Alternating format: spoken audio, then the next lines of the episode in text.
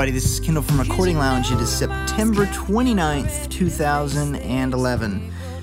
I'm really glad you guys are joining me today. I'm sorry it's taken me so long to get a show. I feel like my trend is to post a show the last week of every month. So if you're kind of wondering when the next show will come out, it's probably going to be the last week of every month. So a hint of that sometime in the 20s of the month. And I'd love to get more shows out, and I'll probably try to get some more shows out soon. If you guys have suggestions for shows, please email them to me, recordingloungepodcast@gmail.com.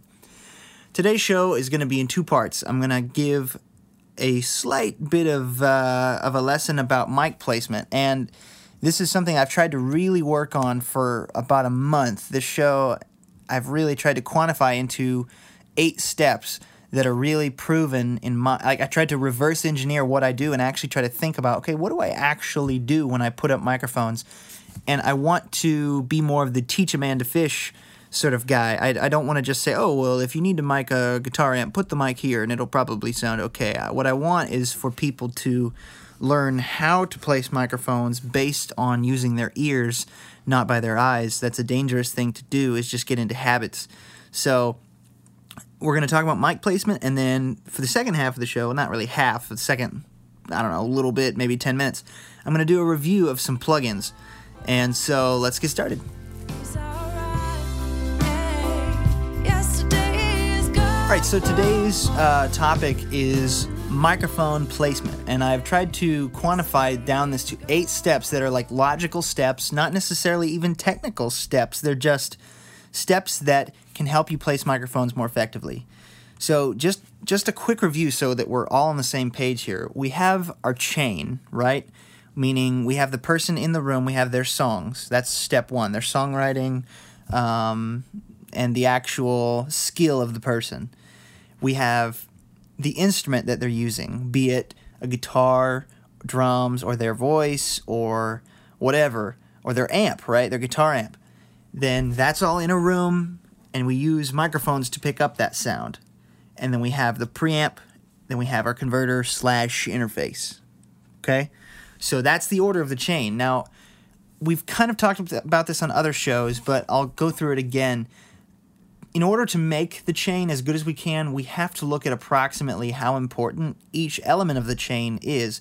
Now, obviously, every element is important. I want to clarify that. Every single element is important, and you can't just say, oh, well, I'm going to have amazing microphones and terrible mic preamps, and I'm going to get great sound. It's not like that. Everything is important. However, you can simplify the process a little bit by trying to shift the focus a little bit more into certain areas.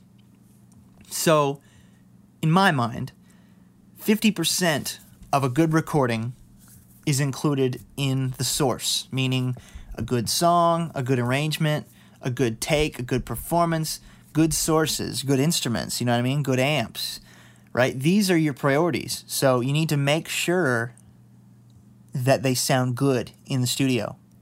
You need to make sure that the guitar and the amp combination sounds good, and not only good, but right. But that's one of the hardest things, and it takes time, right? It takes time to learn these combinations. We'll talk about that in a little bit. 20% of a good recording is how you use your equipment, meaning how you put up the mics, how you place your microphones, what microphones you pick. The actual quality of the microphones doesn't really matter as much as that. It's a lot more about how you use them. Obviously, we've all used SM57s to do some cool things. We've used cheaper mics, SM7s, RE20s, stuff like that, to get great sounds, so... it can't possibly all be about the equipment, and it's not really as much as you might think. However, you could also add 15% onto this as the room, because I've recorded some things in some great rooms, and I mean, it's really amazing to get the opportunity to use great rooms. Big tracking rooms for drums are just beautiful. I've tracked some drums in this local room that's like 75 by 45. It's a nice big room, and it sounds great for drums. And I can really stress that enough, that good rooms will make everything sound better pretty much. Now, sometimes you want a small room. That's okay too. It's really the appropriate room for what you're trying to get. However, generally small rooms, and I know a lot of you guys are probably in home studios, which is... totally understandable. I have a home studio. I mean, everybody's got a home studio, right?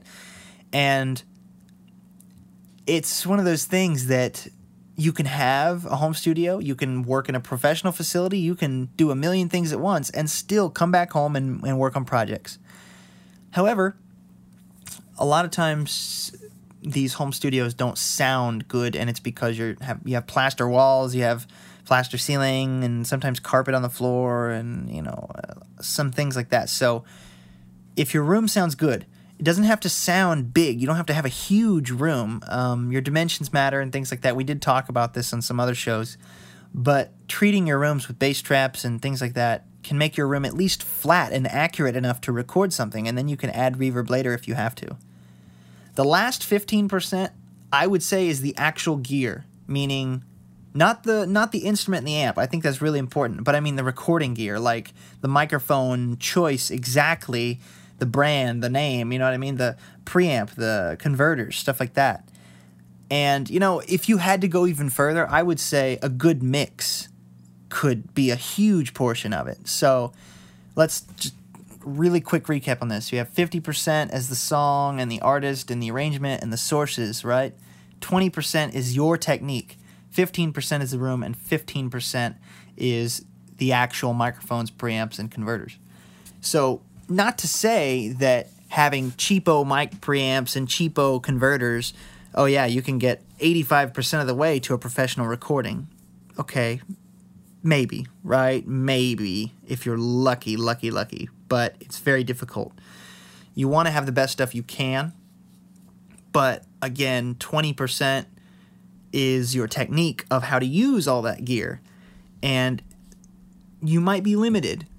I have heard some recordings done on cheap gear, but they're sort of like an indie style recording, like a indie band that doesn't have to sound super high fidelity, and so you don't necessarily have to have amazing gear. But if you're wanting to do something that sounds like it was done in Nashville, you know, you might not be able to get those sounds that you're hearing in your head. So let's talk about these sounds. This is finally moving into the 8 steps. 8 steps to better mic placement. 8 steps to better engineering. Okay? So step 1. Take notes, guys, if you've got paper or something. Step 1 is to figure out the sound that you want. So let's say when you're coming time to do drums, do you want that Led Zeppelin sound? Do you want, you know, the big ring, lots of room sound and big fat drum sounds? Or do you want a Beatles sound, which is like super tight, muted drum sounds, you know, the big Ringo muted snare and kind of like Wilco even? Do you want them like open and clean and crisp, kind of like Nashville drums, like very, you know, not a lot of muted drums, you know, really big, almost like concert sound? Do you want like a metal drum sound? I mean, obviously these genres are all different, right? So you can't just have the same sound for every genre. Guitars and bass, you know, do you want a clean sound on the guitars? Do you want more of a big like Marshall sound, like for, you know, Queen or some, you know, 70s rock thing? Do you want more of a modern metal sound? I mean, there are all these different sounds, and you have to choose the right combination of sounds. So step 1 is to figure out what sound you want. You know, sometimes people will listen and they'll be like, okay, well, I want these drums, but I want these guitars, and I want these vocal sounds. Can we make a mix of these, you know? You have to experiment. So think of the sound that you're trying to create in your head. If you don't have a sound in your head that you're not really trying to create, then that can be good and bad. So in one way, it does free you up to make, you know, to make a certain quality that has never been done before.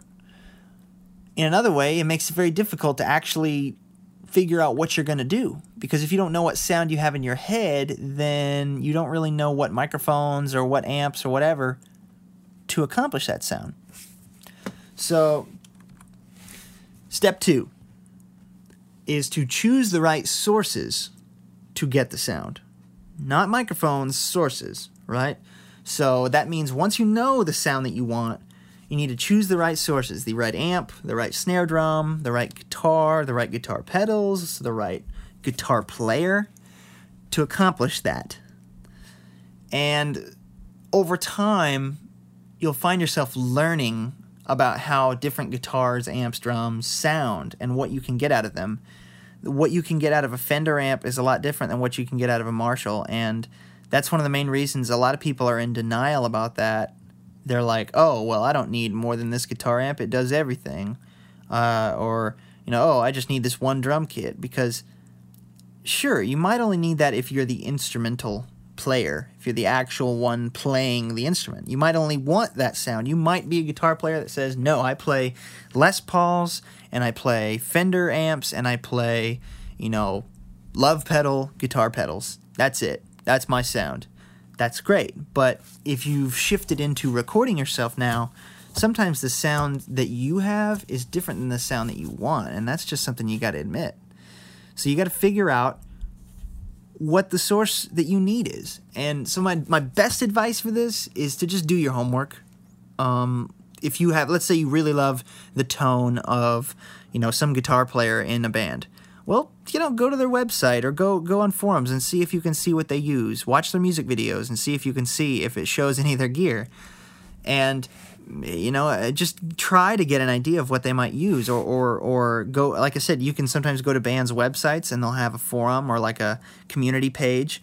And they'll probably have gear discussions depending on what they are. Or you can go to, you know, a metal forum or a gear forum or a rock forum or whatever. And you can actually look up what these influences use.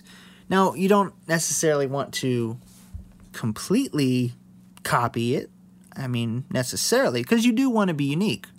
You want people to listen to your recordings later and be like, man, I want to sound like that guy.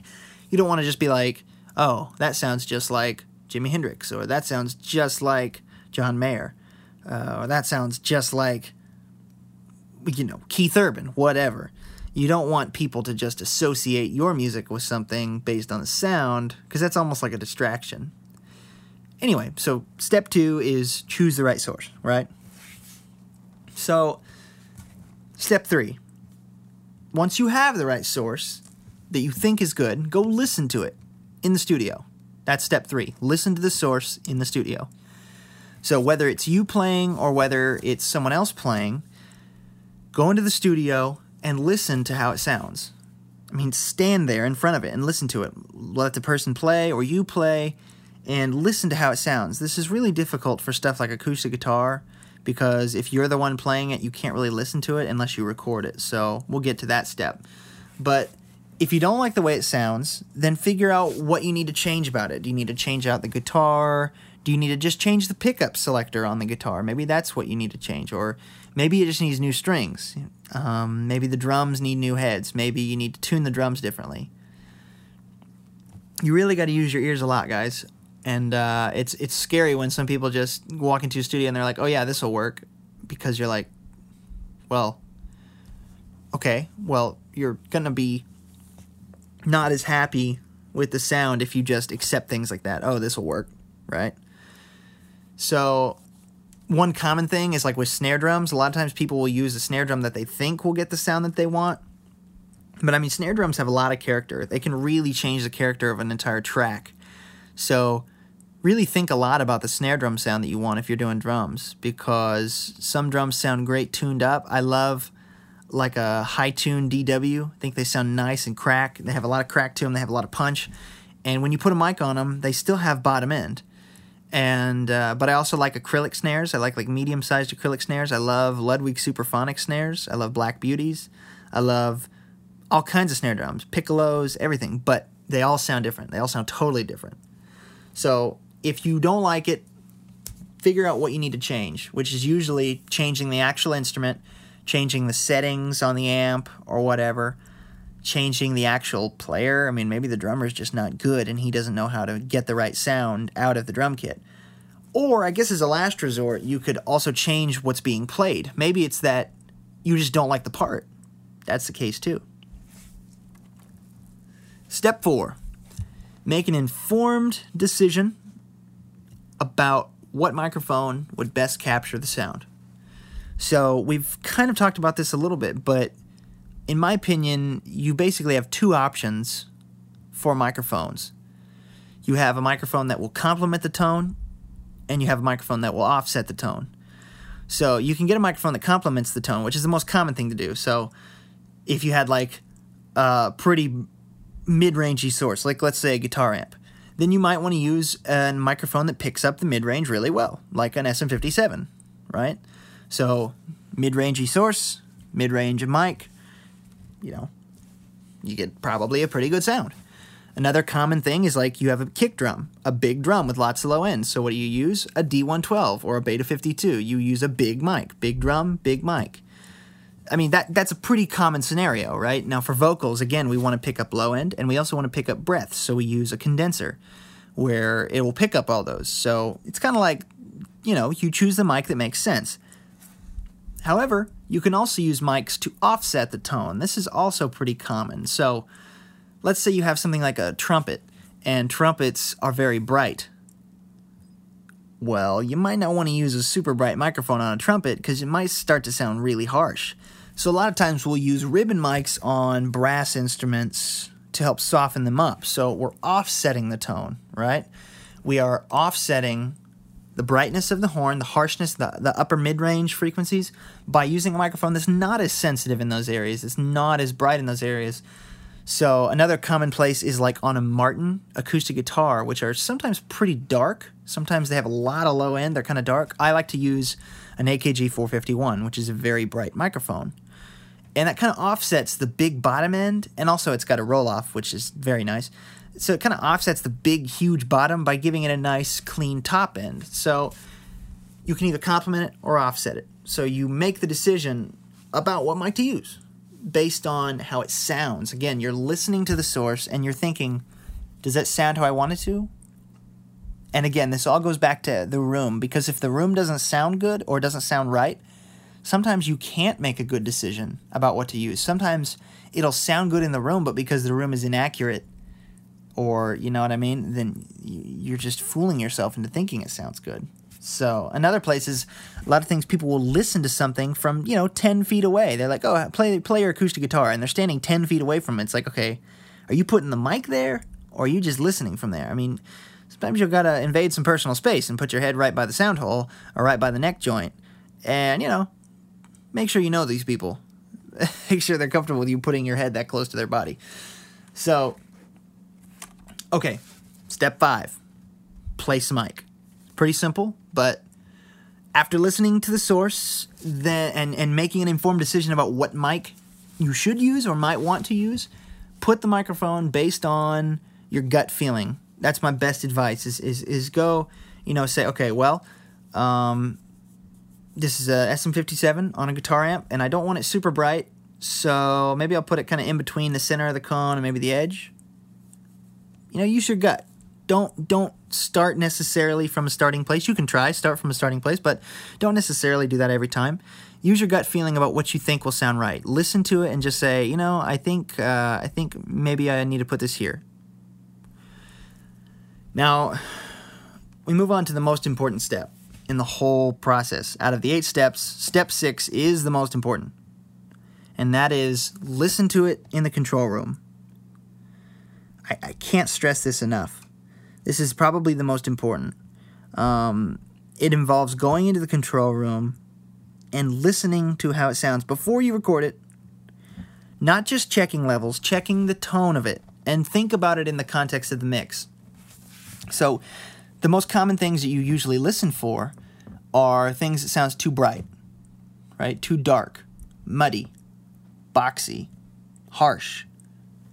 You know, things like that. These terms that we have in our heads, we're like, okay, well, it doesn't have enough highs, so it's too dark, or it's got too much highs, so it's too bright, or there's too much low mids that gets us the muddy sound, or like sometimes there's too much mids, which would be like the boxy sound. A lot of times this happens in drums. Now sometimes you just have to EQ this out. Sometimes you just have to, and you can choose a different mic to help with some of that, but a lot of times it's just the way the drum sounds, especially when you're miking drums so close.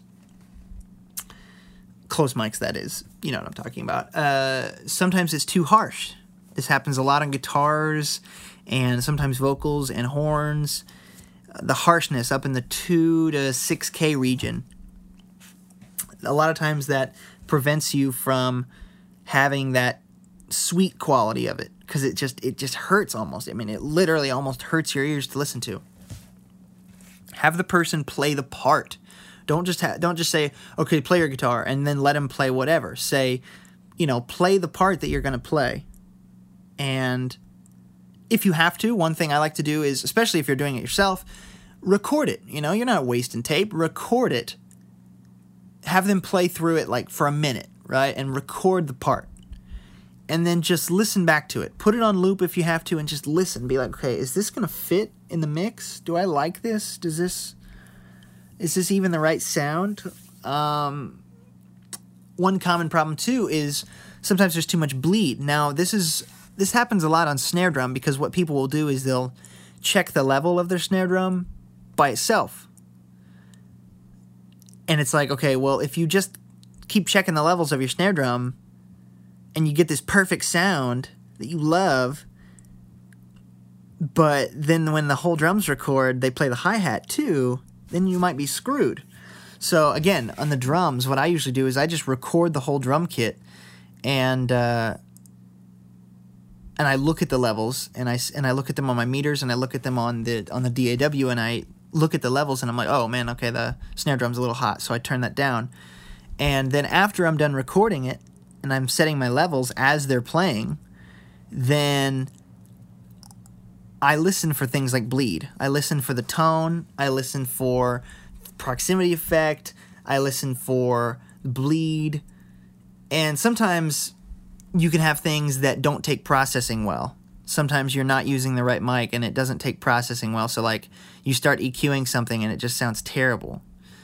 So, and another time is like on acoustic guitar, a lot of times the positioning is so subtle.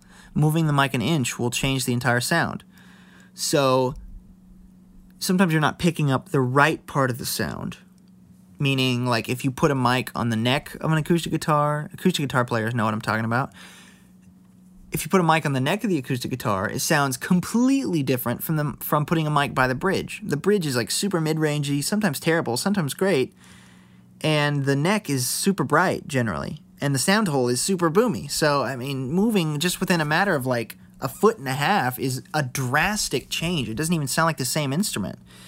So, you know, be careful with this. Be careful with what part you're actually miking up. Another common thing is like snare drum. Some people will like to put a snare drum mic, you know, your typical place on the snare drum on top, right? But if you angle it too much, you might get too much, like if you make it too flat, you might get too much head sound. You might get too much crack and not enough tone from the drum. But if you angle it too downward, you might not get any crack. You might just get boom. So that's why a lot of times on snare drum, a good angle is 45 degrees, because you can kind of get the attack from the head and you can also get the tone from the drum. Seems pretty logical, right? I hope this is making sense to you guys. So again, like I said, step 6 is the most important. Figure out the answer to this question.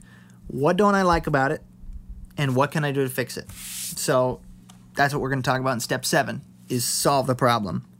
Step 6 was listen for the problem. Step 7 is solve the problem. So check the source. Does it sound good? Does the guitar amp actually sound good? Are you fooling yourself to thinking it sounds good? Or, you know, is it the first time you ever heard an amp like that in the studio? Or, you know, you really know it? Do you really think it sounds like the sound you have in your head? Change the mic placement, change the microphone, you can change the placement of the source itself. Like, sometimes we do this with drums, we'll move drums into different parts of the room. Some drum kits sound really good around the center in the room, but some drum kits sound a little better closer to a wall. Particularly drum kits that don't have as much low end sometimes sound better next to a wall, because the low end builds up. You can change the actual instrument. If you don't like the snare drum, change it out. If you don't like the guitar, change it out. Change the part that's written. You can change the room. You can change just about anything. So step 7 is solve your problem, right? Solve all your problems before you record. That's just like rule number 1. It'll make mixing easier. It'll make mixing faster. It'll make it more enjoyable. Because what you don't want mixing to become is just a process of fixing everything. That's just boring and unenjoyable. I love to mix, and if I had to spend the whole time fixing everything, geez, I mean, I would hate it. Like, fixing everything. A lot of times these days, what I end up doing is fixing a couple things, and then the other stuff you just enhance in little ways, little subtle ways here and there, and little tiny things make big differences in the long run. So we finally moved to step 8. You guys still with me? I hope so. Step 8 is to commit to the position, commit to the source, commit to the combination, and record it. What do you know? So once you really find the sound that you think you want, then commit to it and say, that's it. That's totally it. Don't spend days and days getting the guitar amp sound. You know, if you can't get it in a reasonable amount of time, you're probably overthinking it. You're probably like... You know, now it depends. It depends if you're working for someone that says, no, that's not it. Then keep working. You know, but other times you can spend all this time trying to get this little tiny difference when it's like, okay, maybe you really just don't have the gear to do that. Or maybe you don't have the ears to do it. Maybe you're tricking yourself. Maybe you're biasing yourself. So it's all about the music anyway, right? We're all music lovers. We love to listen to music. We love to... play music, we love recording music. So you can't spend your whole life getting sounds. You got to record it sometime, buddy. So record it, commit to the position, record it. So we're going to go through these one more time, just real quick. So 1, figure out the sound you have in your head, figure out what exactly it is you want. 2, figure out the right source to get that sound. 3, listen to the source in the studio. Go actually listen to it and see if it sounds right. 4, make a decision about what microphone would best capture that sound. 5, use your knowledge and place the microphone in a practical spot. 6, listen in the control room and change anything that needs to be changed, right? Sit there and listen and say, man, it's too bright. It's too dark. It's not the sound. It's not the sound at all. So go change whatever you need to. 7 is actually just that. Solve the problem. Make sure you solve it. Go back and forth between tracking room and control room as much as you have to solve the problem. And like I said, you can change out the instrument. You can change out the amp. You can change out the part you're playing, the mic placement. There's so many options here, guys, and it takes time. And you'll get faster at it. You will. You will get faster at it. I promise you. So to get to step number 8, which is record it. Record it. Have fun. So I hope that these steps have helped you. I hope that they've sort of tried to quantify the process in something that's like not so tempting to just throw up your hands and say, oh my gosh, I'm so bad at this. I'm so terrible. Don't get all discouraged. I'm trying to do this in 8 steps so that you can think about it in a very quick, simple manner and think about it in order. This is how I think about it every single time I put up microphones. And like I said, I kind of do it instinctively now, but there was a time when I didn't. And there was a time when I was like, man, what do I need to do to change this guitar sound? And I didn't know. I really didn't know. I couldn't figure out what it was that I didn't like about it. I was like, I don't know. It just doesn't sound right.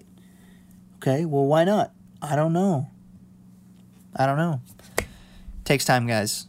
Don't beat yourself up over it. It takes a lot of time, and the more you listen to music, the more you listen to sources in the studio, the more you learn how your microphones and how your preamps and how your studio and how your room and how all this stuff of yours works, the better you'll get to know your whole setup.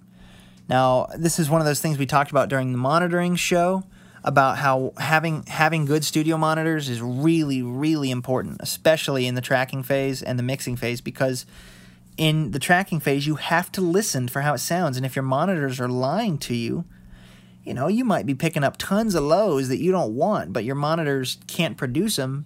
So you're thinking, oh, man, that sounds great. And then you go to mix it, and you're just like, ugh, God, this mix is terrible. It's so muddy. But your monitors didn't tell you that. So be careful of those things. So we're going to move on to Part 2, I'm going to review a product, and that is the Waves Chris Lord-Alge Classic Compressors Bundle. I just picked these up. I've heard a lot of good reviews. I kept debating between the UAD and the Waves, and I went with the Waves for two reasons. One, they're cheaper, right? Two, this is the actual big reason, not the price, but I don't have a empty PCI Express slot. So the UAD cards are PCI Express, and I don't have an empty one. I use it for my interface. So, yeah, that pretty much solved the problem. And I use a PC, so I couldn't use UAD satellite. So I couldn't do it. And so anyway, review of these plugins. A lot of people have been talking about them, and a lot of forums are doing shootouts and all this. And, you know, I've used real LA-3s. I've used real 1176s. I have not actually ever used a real LA-2. But I've used some, like, newer emulations of an LA-2. But I have used a real LA-3 and a real 1176, and I like them both a lot. Have not used the Blue Stripe 1176, but the black 1176 and the LA-3. And I love both of those compressors. They sound amazing. I love them on a lot of different things. Acoustic guitars and drums and vocals. And I mean, they can get done a lot. So this plugin bundle was released by Waves, I think maybe a year and a half ago. I don't even remember. And it comes with four plugins. That is the Teletronix LA-2A emulation that they call the CLA-2A.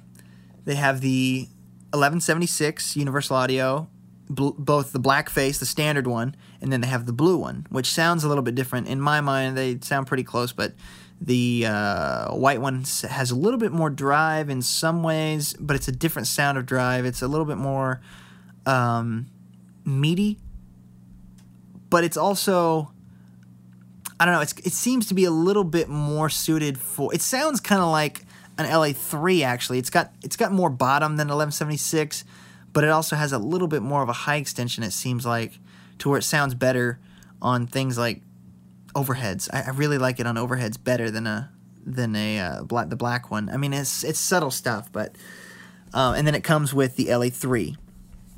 So if you guys don't know, the LA-2 is a tube optical compressor that doesn't have any settings other than input and output. So it's fixed threshold, fixed attack, fixed release.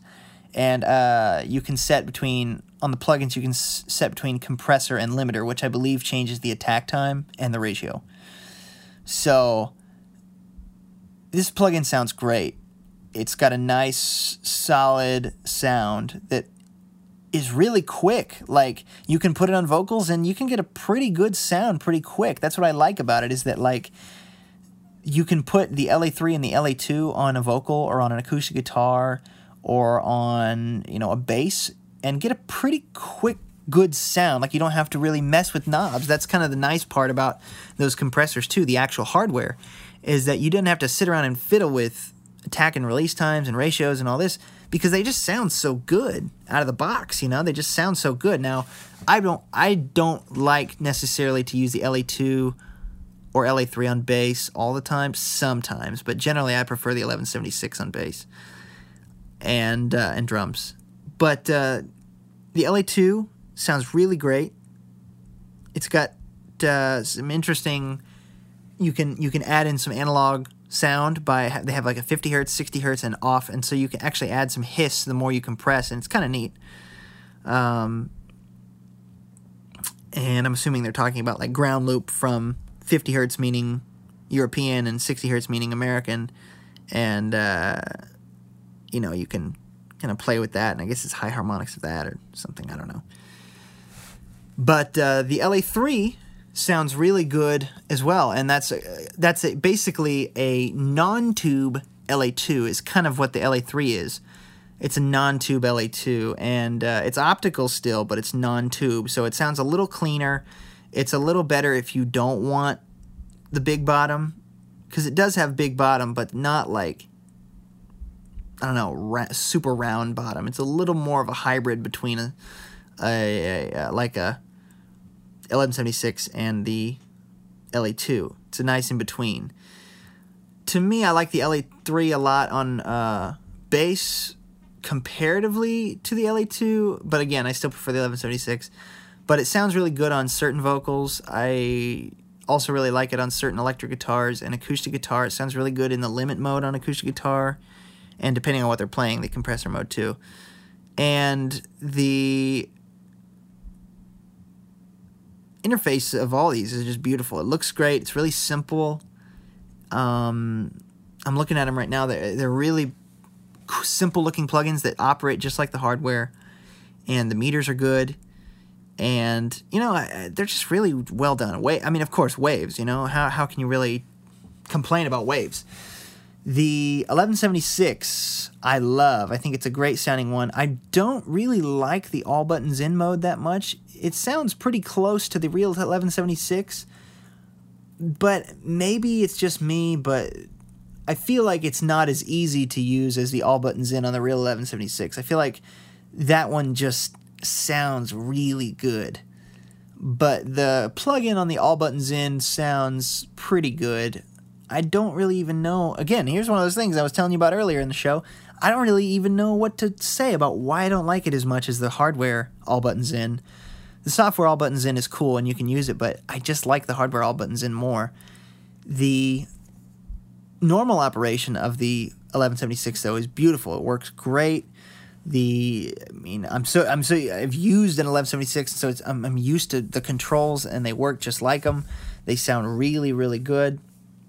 It works great, and very low CPU. I think all these are, you know, zero latency or near zero latency. They're so fast, and they're low CPU, so you can use a ton of them. And the blue versus black 1176. I know on the Waves video, I think Chris Lord-Alge said he likes to use the black on drums and the blue on vocals. I like the blue on vocals. The blue on vocals is it sounds pretty good. It does seem to me to have a little bit more aggression than an LA-3 with the variable attack and release times, but it's not super aggressive. If you really want to hear the differences between these two plugins, then just crank them. Like, crank the crap out of them, put them all buttons in, and then you can really hear the difference then. You can hear the tone difference. It's not something you can compress 1 decibel and hear the difference between the blue and the black. They're not that different. But when you start compressing, you know, 4 or 5 decibels or at higher ratios, or if you're doing, you know, fast release times, or if you're doing all buttons in, you can really tell the difference between the two. And I think my favorite part of these plugins, other than the low CPU and the low latency, is this little knob called the high frequency knob. And basically what it does, according to the manual, is something like it increases the voltage amplifier gain into the circuit above like 500 or 1K, something like that, leaving lower frequencies intact or something like that. And so basically what happens is you can turn it to flat, which is on the right side, and it'll basically be like a full-on normal compressor. But if you turn it slowly to the left as you go to the high frequency side, it's like the input it's a sidechain input, so it's a little more sensitive to the high frequencies in terms of what it's compressing. And so you kind of get more compression on the high frequencies and a little bit less in the lows. I don't really know how to explain exactly what it does, but it's less sensitive to the low frequencies, and so you get more compression. It's not that it's not compressing the low frequencies. It's almost that it's just like, what it basically does, to my understanding, is it EQs out the low frequencies of your source, but it doesn't send that to the output. Let me put it this way. You have a compressor in your chain, so you have your source, like your acoustic guitar, let's say. It will send it to the compressor. Then the compressor basically says, okay, I'm either looking at full frequency or I'm going to EQ it. Then I'm going to compress that based on that. And so whatever I'm compressing, if it were EQ'd, I'm only going to compress the total. So it doesn't affect your sound on the output as much as it sounds. I mean, it's hard to explain, but it's a sidechain input, so it only looks at the high frequencies for what to compress.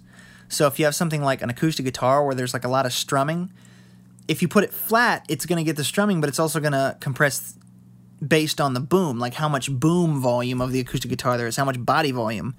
But if you turn it to high frequencies, it's only going to compress when it's only going to trigger the compressor's action when the, you know, clack, clack, clack of the acoustic guitar is happening. So that's really nice because you don't have to necessarily EQ before you compress and then EQ after to get the sound back and all this confusing stuff. It's a nice, quick, and easy way to get the sound a little more controlled into the part of it that you want. So again, I love these plugins. I think they're fantastic. I think it's a great investment. I got mine for $400 on Sweetwater. And, you got to have an iLok, you got to have an iLok account, but by now, if you're using plugins from Waves or from,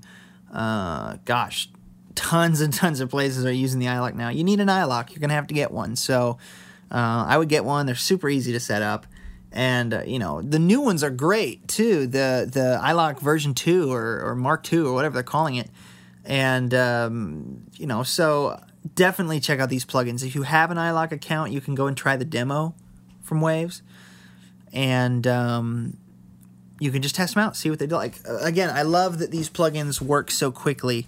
You can put them up and get a pretty good sound quick, which makes mixing a lot more fun. It makes it more of an artistic process, because like if you put up the LA-2, you don't have to sit there and say, okay, so what attack and release times do I want? Now generally you can set those pretty quick if you know what you're listening to.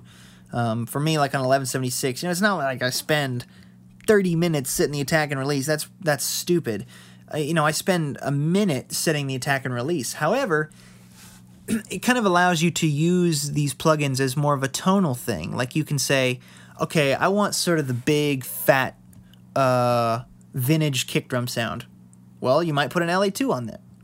And it's like, you don't have to sit there and say, well, I want a compressor with a faster attack and something with more of a quicker release, or maybe a tube quality too. You just put it on based on the sound. And so it's kind of nice because it gets you back to the music quick, which is good. I like to mix quick. I don't like spending forever in a day on a mix. It's funny I use that term, forever in a day. I usually, if I am doing a mix from scratch, I usually mix it in about 8 hours. I don't like to spend 12, 15 hours on a mix. I like to mix a song pretty quick. So Some people spend, 10 hours on a mix, some people spend 15, some people spend 2 days, some people spend forever. But I total like to spend 6 or 8 hours on a mix. And, if it's not right then, I keep working, obviously. But I don't like to spend days and days and days and weeks on certain mixes. It just, you lose all the vibe and you lose all of your, interest in it. So these plugins are impressive.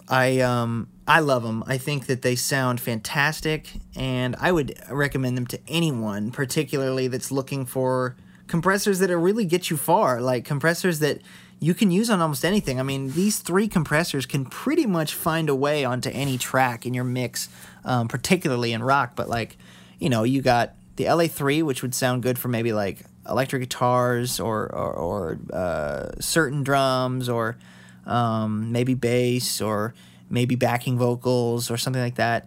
And you've got the LA-2 that would sound maybe good for lead vocals, let's say, or bass or whatever you might want to be using it for. 1176, which always sounds good on drums.